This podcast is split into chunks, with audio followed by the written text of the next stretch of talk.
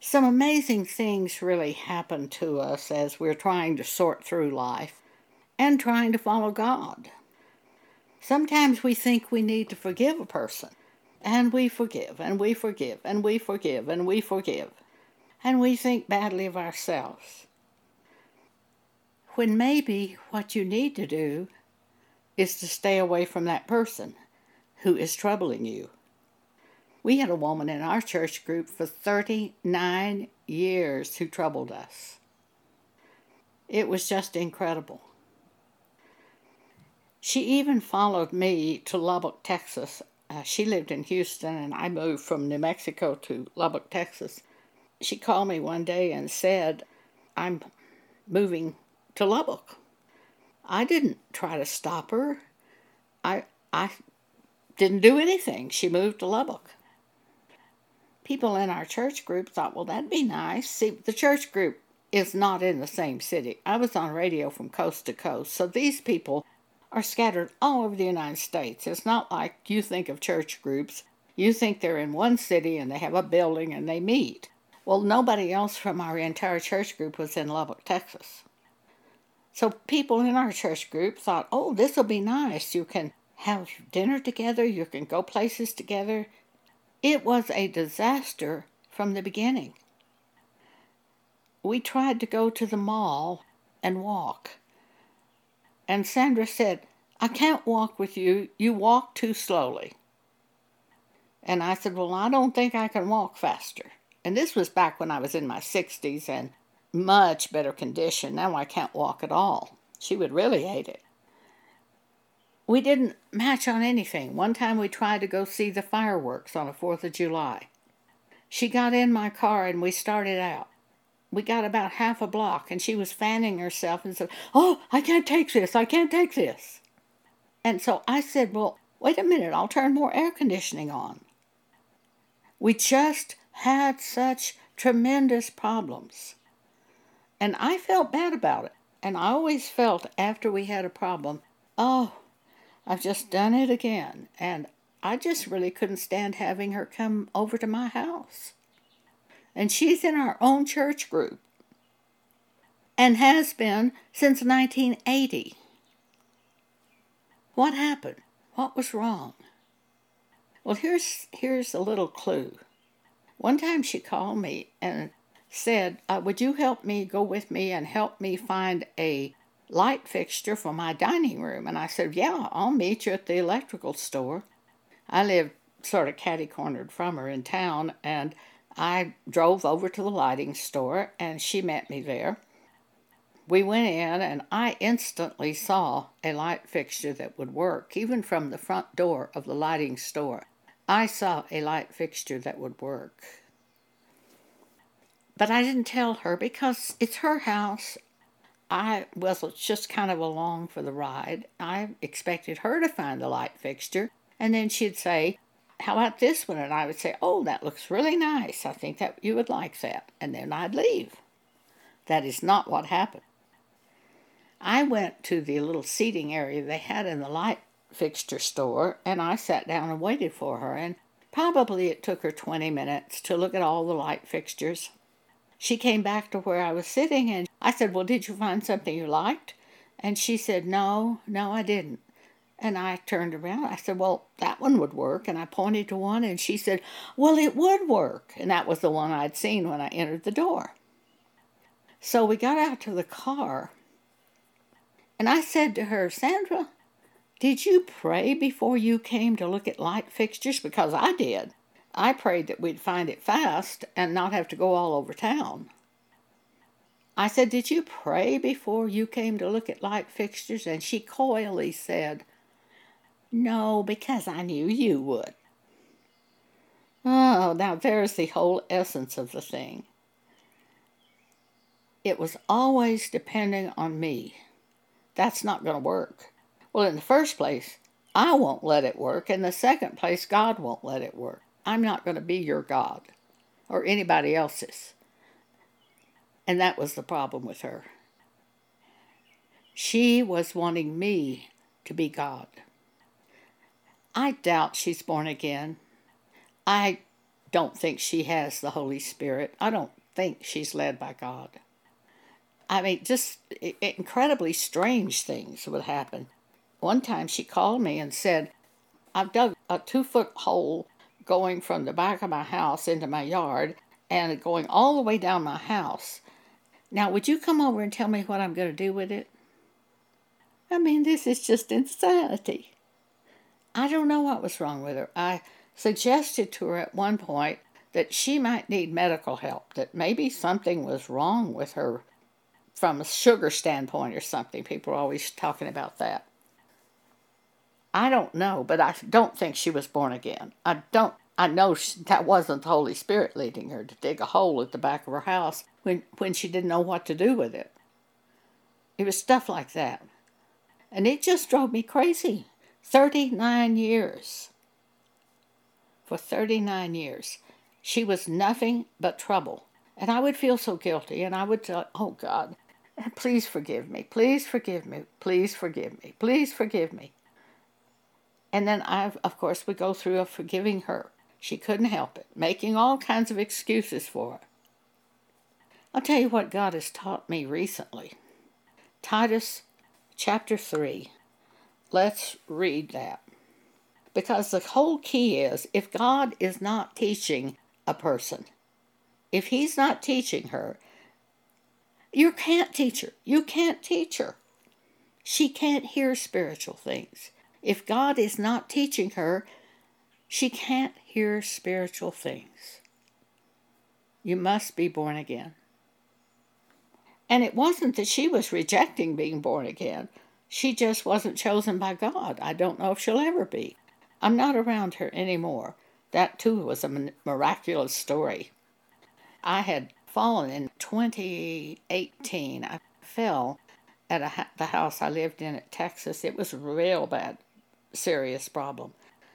They got me to the hospital. They did reconstructive surgery on my left wrist, and I had a broken hip, left hip a re I'd already broken it 10 years before. And they were giving me narcotics at the end of the surgery. I was standing, I mean, I was lying in bed, and I saw her standing at the foot of my bed. She had on a bright red big shirt, which she wore bright red a lot, and blue jeans, and she stood there and looked at me. And then she just turned her back toward me and went through the wall and disappeared. I thought I was having a drug hallucination from all the pain medicine. After they transferred me to the rehabilitation hospital, Sandra came over. She sat down beside my bed in the chair beside my bed, and she said, I don't care about anything or anyone any longer. I don't care about the Bible. I don't care about the blog. I don't care about anyone. I said I was shocked.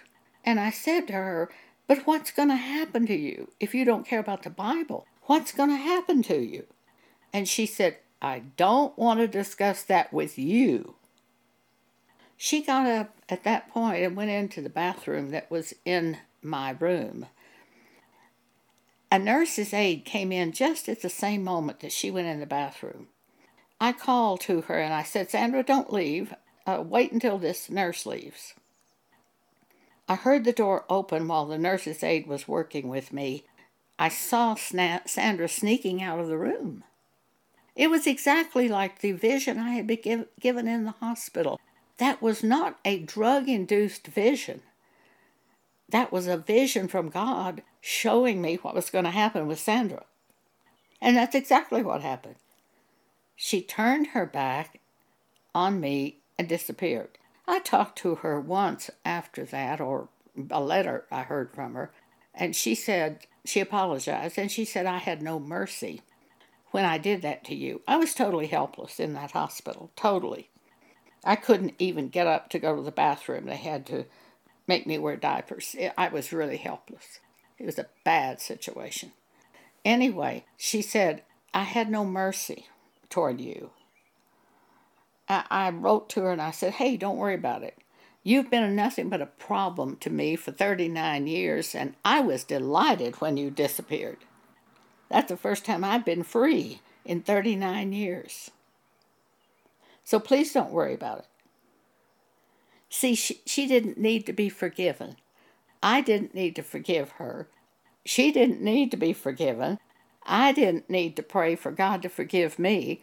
I just needed to walk away from her. There's no way I could teach this woman because God wasn't teaching her. So in Titus 3, we see a man that is an heretic. That's one that turns from the truth. She wasn't exactly turning all the time from the truth, but she couldn't hear the truth and she couldn't keep up with it, and she was terribly mixed up. A man that is an heretic after the first and second admonition reject. She did want me to be her God. And I, I didn't want to be her God, but I didn't know what to do. I know now. Don't keep teaching a person if they can't hear you. Just walk away from them. That's what we do. There's another woman, a Catholic woman, and uh, she was in Arizona visiting her parents. I went down to Barnes and Noble and picked up uh, uh, one of the Catholic Bibles and read to see if this verse is in a Catholic Bible. Call no man your father. Call no man father. Uh, Matthew chapter 23, I think it's verse 9. I didn't know if it's in the Catholic Bible or not. If I'd been a, running the Catholic Bible, I wouldn't have put that verse in there and then told the Catholics to call their priest father. Well, priest in the first place isn't even a New Testament term. We don't have priests in the New Testament church. We have apostles, prophets, evangelists, pastors, and teachers for the work of the ministry for the edifying of the body of Christ. Ephesians 4 11 12. Priest is an Old Testament term that the Catholics use. But they teach their people to call their, their ministers father. And Jesus said, Don't do that. So I sent this scripture to that Catholic friend. I didn't hear anything from her for about three weeks. And then she contacted me by email and said, Thank you for your message. And she went on with some kind of chatter about what she'd been doing in secular terms.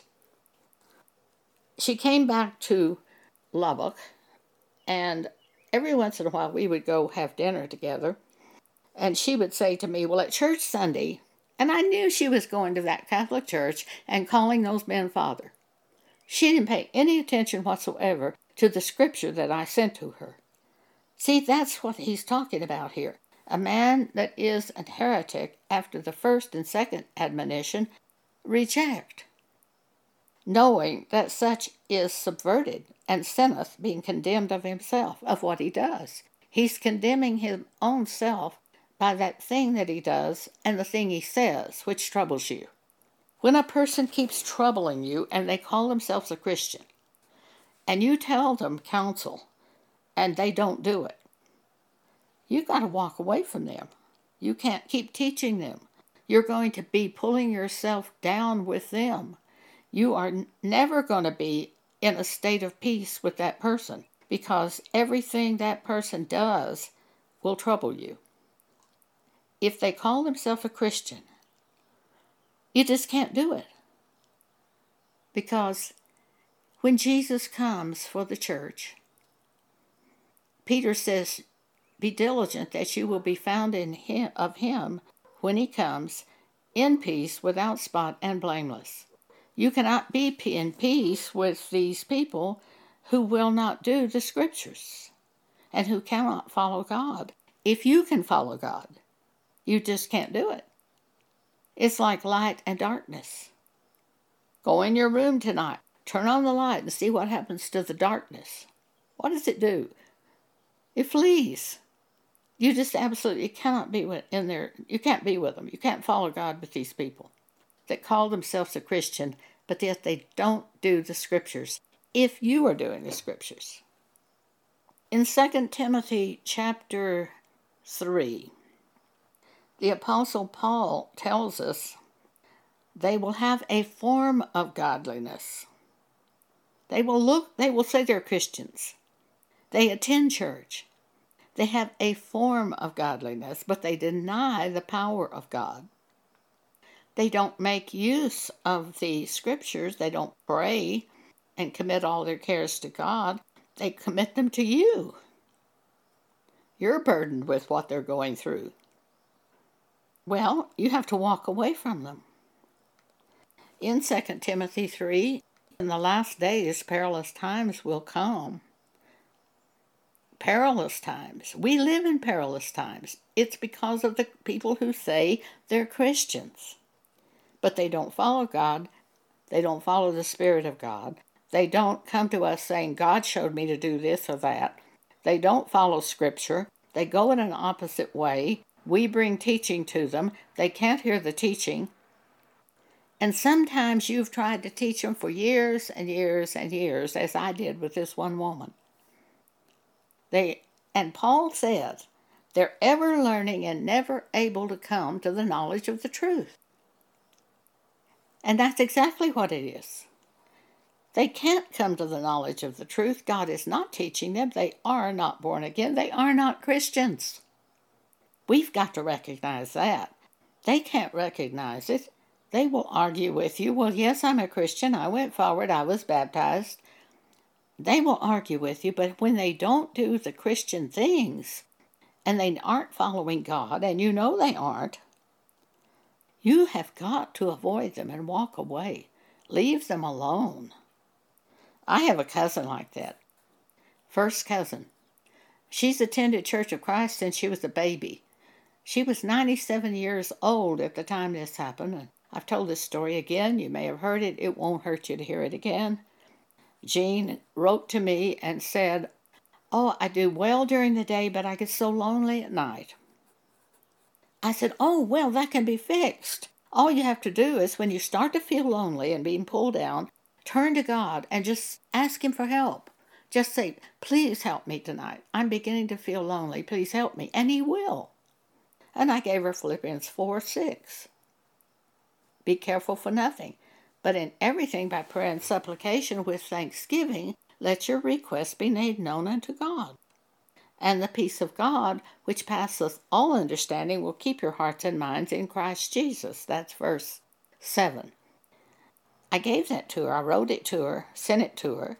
She's deaf, so you have to communicate with her by mail. I doubt that she's still living.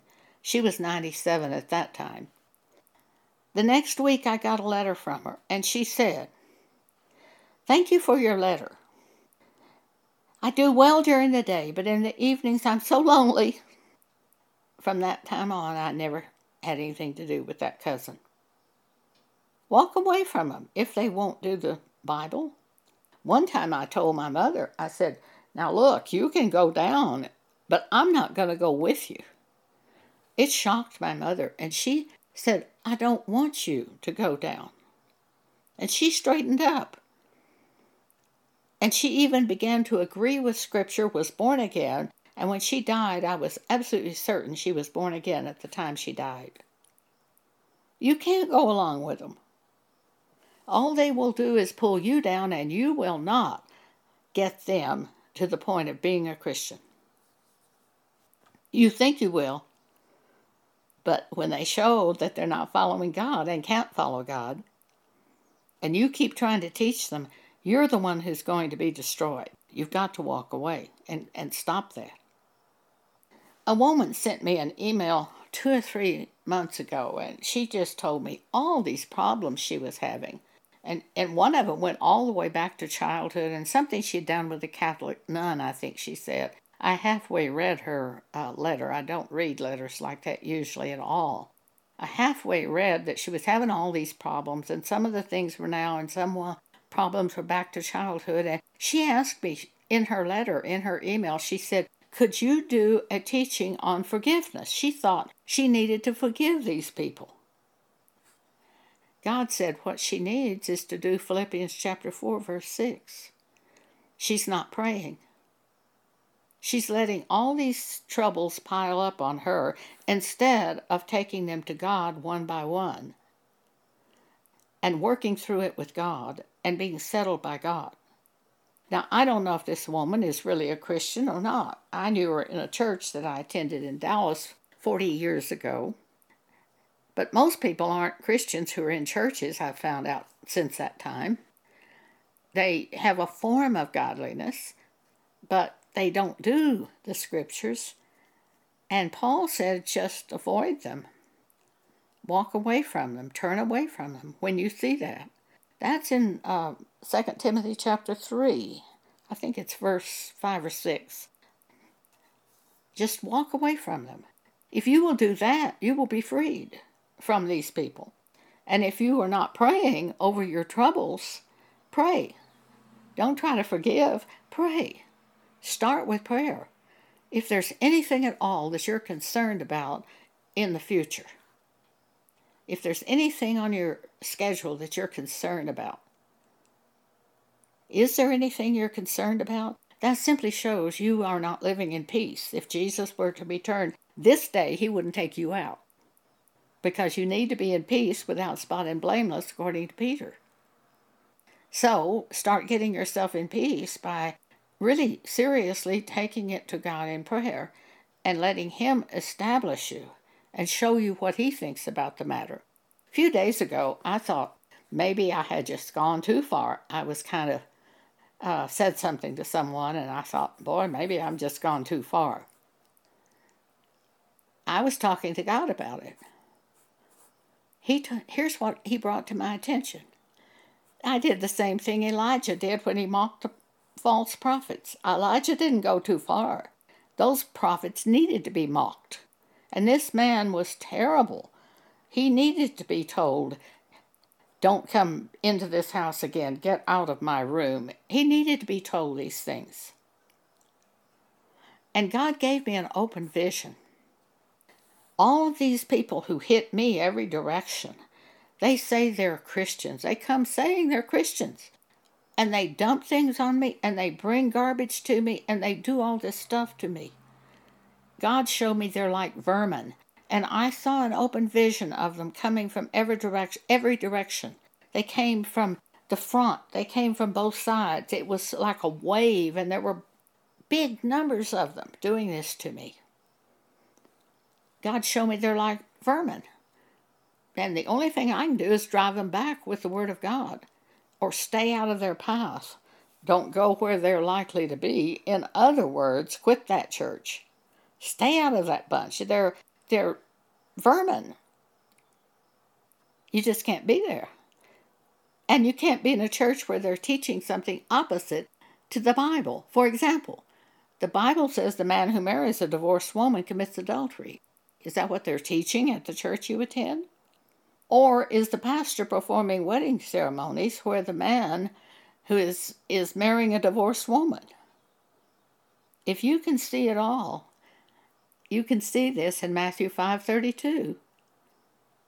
You think you're not supposed to judge the church? Of course you're supposed to judge the church. You're not supposed to judge the world. But it's the church we're supposed to judge. 1 Corinthians chapter 5, there was a man committing fornication. And Paul was talking to them and he said, Your glorying is not good. I mean, what they were doing is they're saying, How dare he do that? They were all puffed up. Paul said, Instead, turn him over to Satan for the destruction of the flesh, that the spirit may be saved in the day of the Lord. Paul said in verse 11, If any man who is considered to be a brother come among you, and he is a fornicator, or covetous, or an idolater, or a railer, or an extortioner. Don't eat with him, don't keep company with him. Put such a wicked one away from you. Of course, you're supposed to judge the church. The church is the body of Christ. If you have a foot that's hurting on your body, don't you judge it? I mean, you know, your hand knows that your foot hurts. With the body of Christ, you have you can't live this way in the body of Christ. You can't live a secret life. At Word of Faith, where I, which I attended in Dallas for about four or five years, our Bible teacher was committing fornication. He had a private life and a public life in front of the church. In his private life, he was going to bars, picking up women, and committing fornication. In his public life, he was teaching Bible class to us at Word of Faith. I loved this man. I went to him and checked on it when I heard he had a girlfriend. And I said, Tell me about this girlfriend. Are you having sex with her? Because he was beating around the bush. I said, Now just tell me about it. Are you having sexual intercourse with this girlfriend? And he said, Of course. This was our Bible teacher. I said, Oh, you know the Bible as well as I do, 1 Corinthians 5. I can't have anything to do with you. I can't come to your Bible class again. I can't keep company with you in any form. He said, Yeah, that's right. He didn't care. Look, this is what goes on. This is the real churches, the real thing. I have been propositioned so many times by men in the singles classes at churches, propositioned to have sex. I have an extremely shocking story I'm going to tell you. I was dating this man, and we went to a meeting at church. He said he was a prophet, the man I was dating. We went to this meeting at church. When we returned to my apartment, I asked him if he would like coffee, and he said he would. I went into my little kitchen to make coffee. When I came out, he was standing there in my little, living room, totally naked. Totally naked. He tried to grab me and force me to have sex. I broke away, got my car keys, left my apartment open with him inside it. I drove away and just stayed out at the side until I saw his car was gone. Then I returned to my apartment. This was a man from our church at Word of Faith. In Clovis, I had a deacon from a Baptist church try to get me to have sex with him. I knew this man's wife and his children. I had been in their home. He owned a concrete business. He was a deacon at the Baptist church. He tried to get me to have sex with him. I took the Bible and read 1 Corinthians chapter 6. Flee fornication. Every sin that a man doeth is without the body, but he who committeth fornication sinneth against his own body. It also says in that same section of Scripture in 1 Corinthians 6, it says, Don't you know that at the time of that you have sex with this prostitute, the two become one flesh? Don't you know that the two become one flesh at the time of sexual intercourse? You can't even have sex with a prostitute. You're going to become one flesh with the prostitute. We're so far from the Bible in the churches. We are so far. Well, you can't afford to be a part of it another woman in our church group, and she was with us for 39 years before the end happened. I thought she was a prophet. She used to, I would say things to her, and she'd say, I thought of that. And I kept telling her, Well, you should share that with the church when you think of something, our little church group. You should share it. That's a word of knowledge. And she wouldn't do it most of the time. And she said, she called me, or I called her one day after I moved to Colorado Springs. Pam Paget, who's a member of the Body of Christ, I live at her house, and she's in our church group. But now keep in mind, we don't have a church building and meet together because we're scattered all over the United States. Pam and I are the only two in Colorado Springs. But I was talking to Barbara, and Barbara just got incredibly furious and railed out at me, and she said it was like I had been throwing rocks at her all these years. When I tried to get her to share the word of knowledge with our church group, she saw that as someone throwing rocks at her. And she said, all these years. And she began going back decades, telling me things I'd done against her. She was screaming so loudly that Pam, who was in the next room and the door was shut to my bedroom, she could hear Barbara screaming through the telephone with the door shut. At one point, I said to her, Wait a minute, we need to get Pam on the extension where she can witness this. Pam tried to counsel her, tried to get her to settle down. She did settle down briefly, and then she started out again at me. Well, she's not with us anymore. What happened with her? She started out, I thought, as a godly woman. But she went cold. stone cold dead along the way. Used to be I could talk to her about spiritual things. It got to the point when I mentioned spiritual things, she didn't say a word.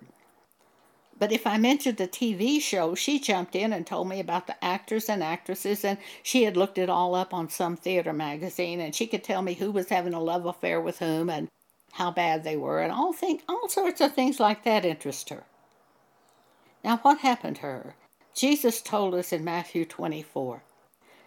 He said, Because iniquity abounds, the love of many will wax cold. And that's exactly what happened to her but he who endures to the end shall be saved. He who endures to the end, keeping that love of the Word of God alive, stroking it just like you stroke a fire in a fireplace. It starts to go down and you poke it with an iron and it'll flame up. Well, when we start to get cold in the Word of God, we pray and we take those scriptures, keep them before you, look at them, start doing them it'll flame up unless you're too far along. Now, if you go too far with this coldness, you're going to be turned over to a reprobate mind. I think Barbara has. Romans chapter 1, verse 28. And even as they did not like to retain God in their knowledge, God gave them over to a reprobate mind to do those things which are not convenient. Let's close with 2 Timothy chapter 3. This know also, says Paul, that in the last days perilous times will come. For men shall be lovers of their own selves, covetous, boasters, proud, blasphemers, disobedient to parents. I was like a mother to this woman. She once told me I was the most spiritual person she'd ever met, and here she rails out at me. Isn't that incredible? But it happened. They'll be unthankful, unholy, without natural affection, truce breakers, false accusers, incontinent, fierce, despisers of those that are good, traitors, heady, high minded, lovers of pleasure more than lovers of God. They will have a form of godliness. They will say they're a Christian. They may attend church. They might be baptized. They might join the church. They might visit the sick. They might sign up for the stuff on the bulletin board. But they deny the power of God in their own life. They deny the scriptures. They stop following the scriptures if they ever did follow them. So they have a form of godliness, but denying the power thereof, Paul says, from such turn away. Matthew 24, Jesus said, In the last days, and the sign of the coming of Jesus would be He said, Take heed that no man deceive you, for many will come in my name, saying, I am Christ, and will deceive many. They will come saying they are Christians. And you blindly accept them because they said they're a Christian. And they trouble you constantly, and you're always correcting them, and they keep troubling you. You've deceived yourself. Jesus said many would do that in the last days. The churches are totally filled with people like that, ever learning, never able to come to the knowledge of the truth. And Paul says in this chapter of Scripture, evil men and seducers will wax worse and worse in the churches, deceiving and being deceived. You have to wake up. You have to face this. I have made quite a few broadcasts on this subject of Antichrist in the churches. If you care to do so, you can go back and listen to those podcasts. Our blog name is Jesus Ministries Exhortation. On the right hand side, it says podcast. You can click on that and see a list of all the things that I've recorded on this subject if you're one of the ones who's having trouble with this area. Thank you for letting me speak to you today.